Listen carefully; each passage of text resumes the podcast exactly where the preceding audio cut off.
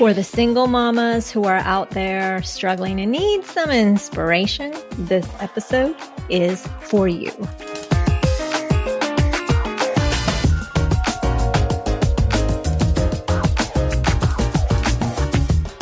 Yes, you are here. Bienvenida to the Her Dinero Matters podcast, a mixed language podcast hosted by me, Jen Hemphill, to help you become the reina of your money and love your dinero more. If you are needing some inspiration and encouragement at this very moment, you have come to the right place.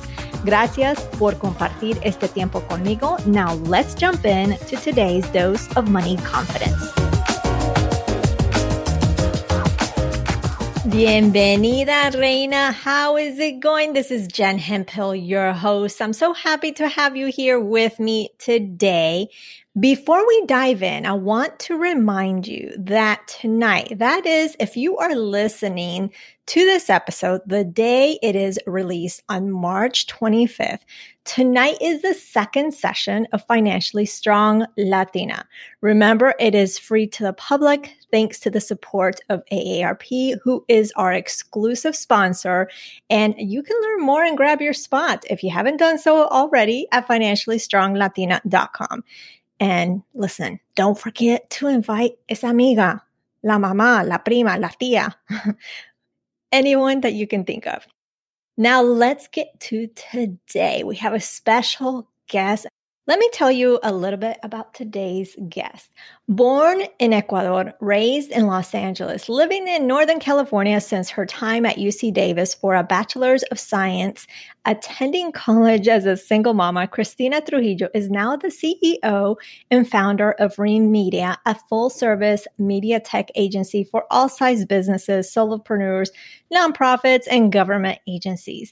Cristina leverages her knowledge in community investment, economic and racial equity, and diverse cultural representation for the foundation of Reem Media. For over 14 years, Cristina designed, implemented, and led economic development programs in partnership with public and private agencies, legal agencies, and community based organizations. Her driving force for social impact stems from her visceral experience with extreme poverty, growing up in vulnerable communities while being held back academically within a public school system that could discriminate against students with English as a second language.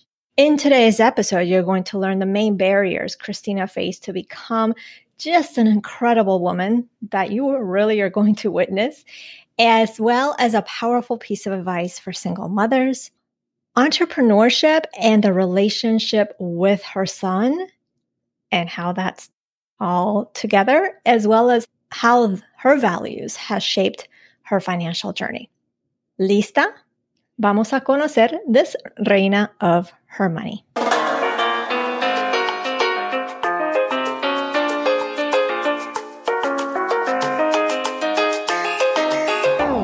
Bienvenida, Cristina. I am so thrilled to have you here and joining me on the Her Dinero Matters podcast. I know we connected a little while back, but I feel like we just have so much in common. I love everything that you do. So I am excited to see where this conversation takes us. Oh, thank you so much, Jen. Thank you for having me on. I'm excited too. I am so excited to be here today, this morning, post election day. Thank you so much for having me.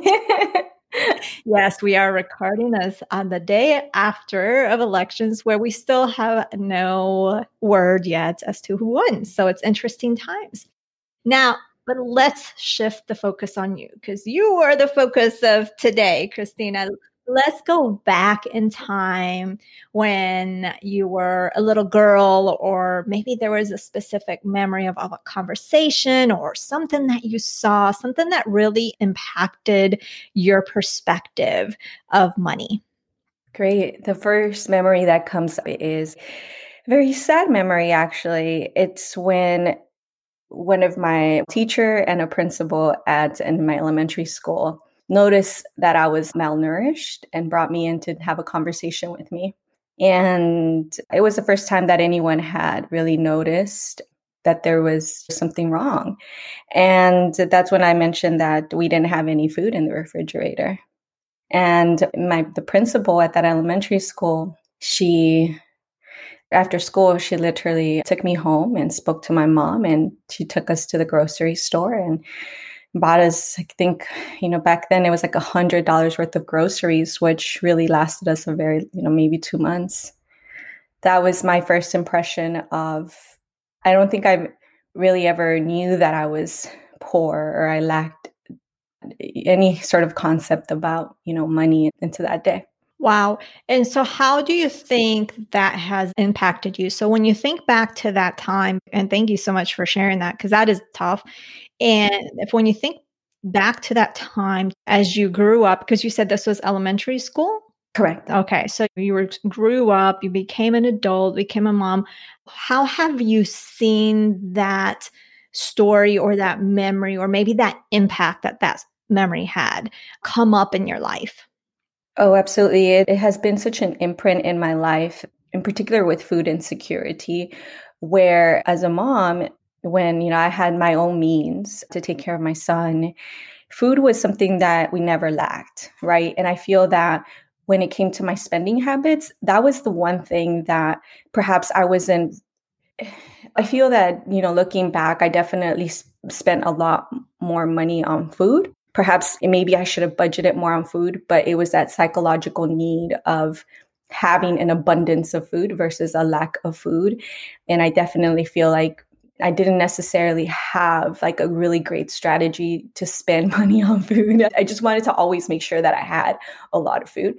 And that was a priority. I was one of the first in my family to even start buying organic food and you know spending a lot of money on organic food and I would do that even before buying myself a nice pair of shoes or high quality clothes. Like I just didn't care. It was always like food, food, food. We need food. And even to this day, there's definitely that imprint of fear of food and, you know, like just feeling like I don't want to experience that again, that level of food insecurity. Yeah, it is so interesting how much of an impact those stories have from our childhood or whenever they have happened because I know for me it was even though my parents didn't have a lot of money even when they came to a point where they were in a better financial situation they were still thinking like they didn't have much money. And I could see that. I'm like, I thought we were in a better financial situation. And to give you an example, I was fortunate that my parents helped me through college. Karen and my mom worked there. So it was like a huge discount. But at that point, they didn't want me to work. So it created the cycle of dependency, if you will. And right. I just didn't like that, which meant when I went to the campus, if when I wanted to eat, I had to rely on what they gave me. So this is back in the 90s do myself, but back in the 90s when I was in college, and how much do you think I had for a week to spend on lunch? Remember, I worked, I lived at home. So, how much do you think I was given? And I had to make it work in a week. I would say $20 a week. Half of that. Mm, yeah, I I almost said ten. ten dollars, and and I think it was also my mom was is definitely that person. She's a big health person. So she doesn't like the idea of going out to eat because going out to eat is two things. You're spending money that you shouldn't, in her view, shouldn't be spending. Right, right, right. and number two, you're not eating healthy in her perception, even though she'll eat all the chocolate that she can. you know, so things like that. So it's just very interesting. Now, Let's go back. You've had that experience where food has definitely become a priority. You wanted to make sure that there was abundance of food just based on your experience. Now, you're a mom, and I believe you're a single mom. Correct. Yes, I was. I raised my son as a single parent. He's now a young adult. He's 21. okay. Well, tell us a little bit about that. If you can tell us, because single moms are the best. I mean, I bow down and I respect you all so much because I've only had just a little glimpse being a military spouse and just the separations with my husband. I know it's just a small little glimpse of of having to do a lot of things, but it's nowhere near what you all have to do. Now, tell us a little bit about your experience in terms of being a single mom, uh, raising your son, and some of the challenges that you've overcome, some things that maybe you want to pass on to other single moms that are listening. Yeah, definitely. I think one of the first things that I would say is that I don't wish single parenting on anyone. And I say this because I know that there are women out there, uh, men or women out, you know, because single parent, whether you're male or female, it's like single parenting is very, very hard. And I don't wish it on anyone because I believe that the chances of just, I don't know if I just, I believe that every child really does need two parents. They need two perspectives in the household there's so much struggle in the world and in life that having two parents in a household really get helps to balance things out. And if one parent is not doing good the other parent could rise to the occasion and help out right? And that's something that i definitely didn't have. And in fact so i became a mother at a very young age back in the day in the 90s i was raised in a household where there wasn't a college culture because just due to the lack of awareness of college. And so the idea was that I would get married very soon and so that I can be accepted in the family. My family essentially uh, gave me an ultimatum, said that I had to get married. and I had a boyfriend at the time. And I'm like, okay, I guess we're getting married at this little beat up chapel in, in Los Angeles. And anyhow, a few months later after that, I got pregnant with my son. And I just knew at that time, absolutely, I'm going to have my son. I, this is meant to be. And I was only 20 years old. and long story short, that marriage did not work out. And my son and I ended up in a women's battered shelter. And that's very hard to remember. But I immediately, I knew when I had my son that that was my rebirth. Essentially, I was rebirthed into somebody else. I was rebirthed with someone who's always had an ambition, but suddenly I knew what to do with that ambition and that passion of mine. And I knew and I made a commitment to my infant son that I wasn't going to raise him in poverty, even though I had a only a high school education, even though we were in a women's battered shelter, I knew that I had to do everything in my power to rise above that. And so I did. And it took me a while, but I ended up at UC Davis with my son. and he was five years old when we were there. And I got my degree with my son. I started my career with my son. And I started my career in the nonprofit sector, in the affordable housing sector. And within that sector, I was the very first one to implement a poverty alleviation program statewide. It was an asset building program. And as a mom, I knew that I needed to get out of poverty and I needed to do everything possible to get out of poverty. And as a single parent, I also didn't have that unconditional support from my family, which I don't regret because I just feel like it's made me so resilient. My family was like, well, you had your child now. You take care of it. You can't just bring your baby to us to take care of. And if you're going to bring your baby to us to take care of, you better pay us. And that's just the way it was. And yes, it was harsh, but I don't blame him or begrudge him. I think that it was powerful. It was powerful for me to learn that I had everything within myself to raise my child, you know, and that I was going to do it through, you know, tremendous uh, struggle and circumstances. And based on how I already grew up and everything that I had survived as a child, it made me so strong that yes, I was able to get out of poverty. I was able to build my career, but that scarcity mindset has never left me. Do I have money traumas? Yes. Have I inadvertently raised my son with money traumas? Yes. Even though, which is ironic because I was teaching financial education to practitioners in my career. So the good news is my son, even though he has felt my money traumas, I was able to balance it out with what I was learning in my career and I was able to teach. But yeah, big takeaway is if you are a single parent, I would say definitely identify your tribe, identify your support system because I absolutely had a, a, phenomenal, you know, support system with friends, with my son's godfather who was an early friend of mine and he was always there. His name is Craig Crockett. I've always essentially had a group of friends that I can call on for support and I always made sure that I surrounded myself with really good people, with really good role models for my son as well.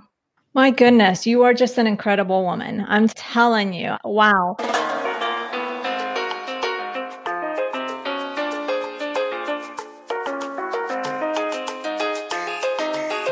Before we continue, I have a quick message for you. Her Dinero Matters is supported by First Republic Bank. Ask yourself this Does your bank really know you? It's time to discover the difference personalized banking can make by switching to First Republic Bank. From day one, you'll be connected with a dedicated banker who will serve as your primary point of contact throughout your relationship with the bank. They'll know you by name and will be by your side to help serve you and your goals. Your dedicated First Republic banker can design solutions that support both your personal and business needs at any stage, from finding the right loan to refinancing debt to buying a home. And you can always call and message your dedicated banker directly from their mobile app for anything that comes up along the way. Learn more today at firstrepublic.com. That's firstrepublic.com. Member FDIC Equal Housing Lender.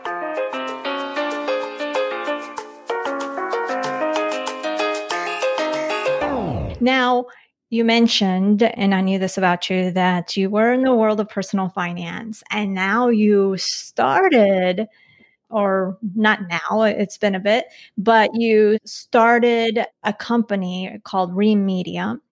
And tell me, like, how did that transition? Because for a while you were teaching personal finance to practitioners, and then you transition into the world of entrepreneurship where it's digital media, helping people in all sorts of aspects of production and video and audio. And before we jump into today's content, keep your ears peeled for a unique reveal I'll be sharing midway through the show. It's something special just for you. Photography and all that. So tell it how, because they're two completely different worlds. How did that transition happen? How did you get to that part? how I how my business came about, I want to say it did definitely happen in a series of events. And so I, I want to I just thought about something that I want to say to all parents actually. One of the biggest lessons that I learned as a parent is to watch out for the things that I'm projecting on my son and try to take a step back and really look at his gifts, at really what his innate gifts are, and support those gifts and cherish those gifts and encourage and love those gifts. And so when he was growing up, my son wanted to be a model, which he's nothing like that anymore.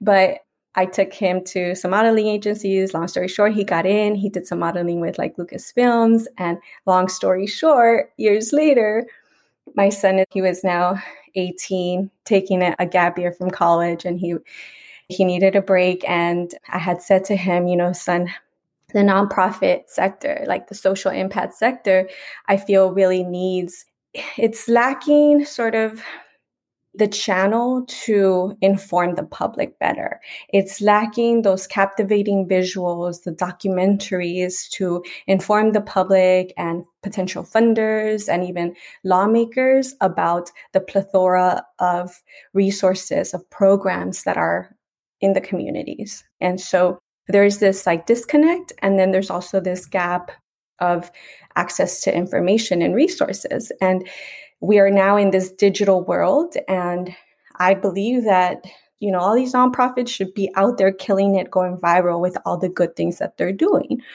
Was at the time was a self-taught photographer and videographer and at his high school they even had him as a main photographer.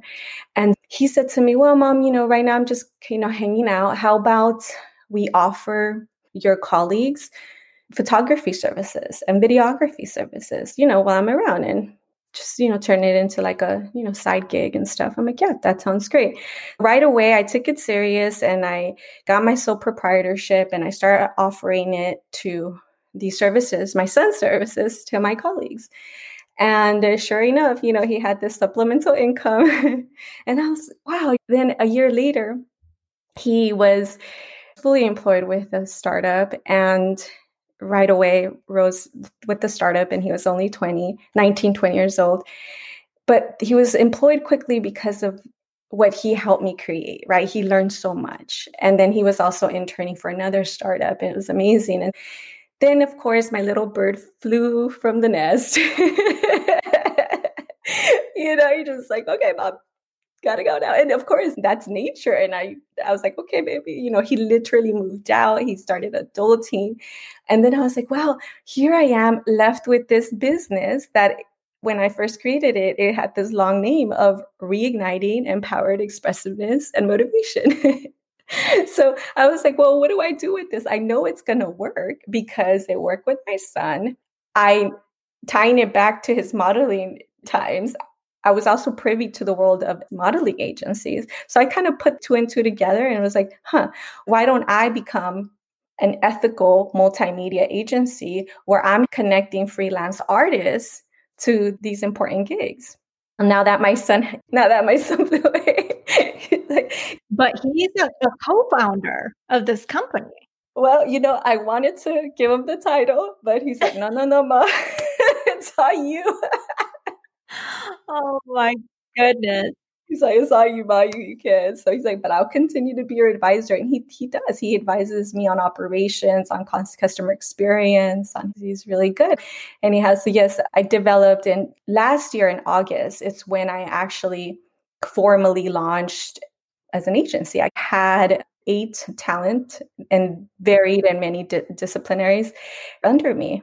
But of course, fast forward, boom, 2000, we got hit with AB5, which is a proposition that passed about a year, two years ago. And then we got hit with the pandemic. I think it was about in April. That's when I had to really make a decision about my business because it's either was going to be sink or swim. I knew I had something special that was meant to work. And so very quickly on, I pivoted. I said, well, we started off with videography, photography. That's not going to be enough anymore now I'm going to pivot into a full service multimedia agency where I have media and I have tech. So essentially our clients, they come to us with a need, whether it's for production, for maybe a video that they need for fundraising or they come to us because they need to revamp their brand strategy. So they come to us with various different needs, but at the end of the day, it is a relationship that we're building with the client. It's a very holistic one that I take very serious. And that means a lot to me. And it's really about cultivating those relationships and ensuring that for all of our clients, we are meeting all of their needs so that they don't have to have trying to go look for another service somewhere else. We are essentially covering whether it's their tech needs or their media needs, it's all under one roof. That is so interesting. And what I really love about that is one, you know, you have leveraged your contacts and you're essentially helping this talent, videographers, photographers, what have you, link them up with job opportunities uh, essentially or work which i think is fabulous because it's not easy being a freelancer so to be able to connect and be linked up with someone like you I mean, if I was a freelancer, absolutely, that is a no brainer. Thank you. Yes. That is so awesome. And it's amazing to see, especially in the year 2020 with the pandemic, with COVID, the different pivots and how people have pivoted and just persevered and the being resilient. And I love, even though there's a lot of definitely still, we can't ignore, there's hardship still. There's hardship and pain and all these things but i love that you've just been able to just pivot and and really keep moving forward. Because one of the things that i also have observed about you and just in a short time it's just been a short time since not even six months since we've connected. One things one of the things that i've noticed about you is that your values are so important to you. That they're like it's very very apparent. That is just something i think in that maybe one conversation that I have, they're important in your life and in your work. So it's not your values don't just you don't live on your values just on your life, but also your with with your work. I mean, your agency is based on ethical yeah, we're an ethical multimedia agency, meaning that you're right. It's, I very much, the talent that I have, they appreciate me because talent, especially when you're an artist, creative, you just want to focus on the creative process, right? What I help them with is program management, the admin, you know, the management of a project. And that's so helpful for them. Not only do I attract the clients and link them up with, but I, in addition to that, I'm very transparent with my talent. They know from beginning to end what the cost is, everything, basically all the numbers, right? How much we're charging, how much we're getting for a job, and what the breakdown is. I'm very transparent. And really, when it comes down to have needing a discount, I've taken it out of my own fee so that my talent you know doesn't have to have a reduction in their own compensation i fundamentally believe that creatives artists should not have to be starving artists. And I hate that saying. I hate, oh, you're a starving artist. Well, why? Why does it have to be that way when artists are the ones that are so brave and courageous to be able to share their work of art with us that brings so much delight and joy and unity to the world? Why should an artist have to be a starving artist? And also, yes, absolutely. My values are I fundamentally believe since I survived so much, since I survived poverty and I've survived so much, I believe that my purpose in life is to turn all of that into light, meaning that because I went through that, I know that I'm not going to be someone that's going to recreate those same problems in others, right? I have to be better than that so that other people, whoever comes in contact with me, is going to have a great experience and know that they can trust me and know that I'm reliable and I'm very loyal. So that's why I feel that my values absolutely always have to be aligned, not only in my personal life, but absolutely in my professional life. For me, there's no divide. I love that. Now, with your values, I know you've pretty much touched upon it a little bit, but how have they shaped your financial journey? Because obviously your values are very, very important to you. How have they shaped your financial journey? That's perfect. So they shape my journey in a sense where my value is in economic justice. So, for example, if you were to come to my home and look at my closet, you'll see just very old clothes, honestly, because my thought is I don't want to keep spending money on new clothes and then having my old clothes go to some type of dumpster. And I don't know, like I just really do feel like that interconnection with the people that are maybe creating my clothes or even like the farm workers. You know, I always see that connection with the person that helped to create this, whether it's harvest food or whether it's making my clothes. And I just think to myself, well, if I have to align my spending with the things that I buy. So you won't see me, for example, buying something to expose a brand. I'm very careful about my spending habits in that way, trying to align my spending habits with what I value.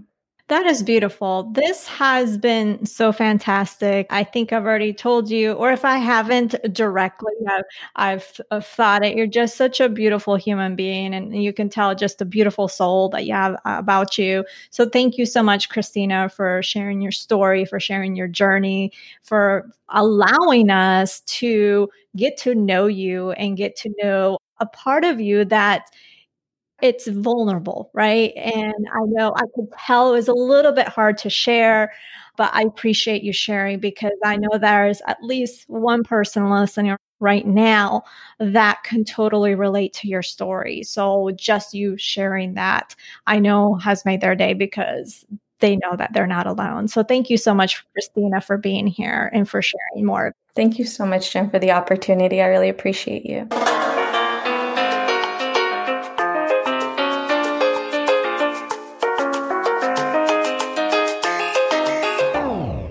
That you were touched today. I know I was. And I hope you noticed that she was really vulnerable. I think she opened up more than she thought she was going to open up.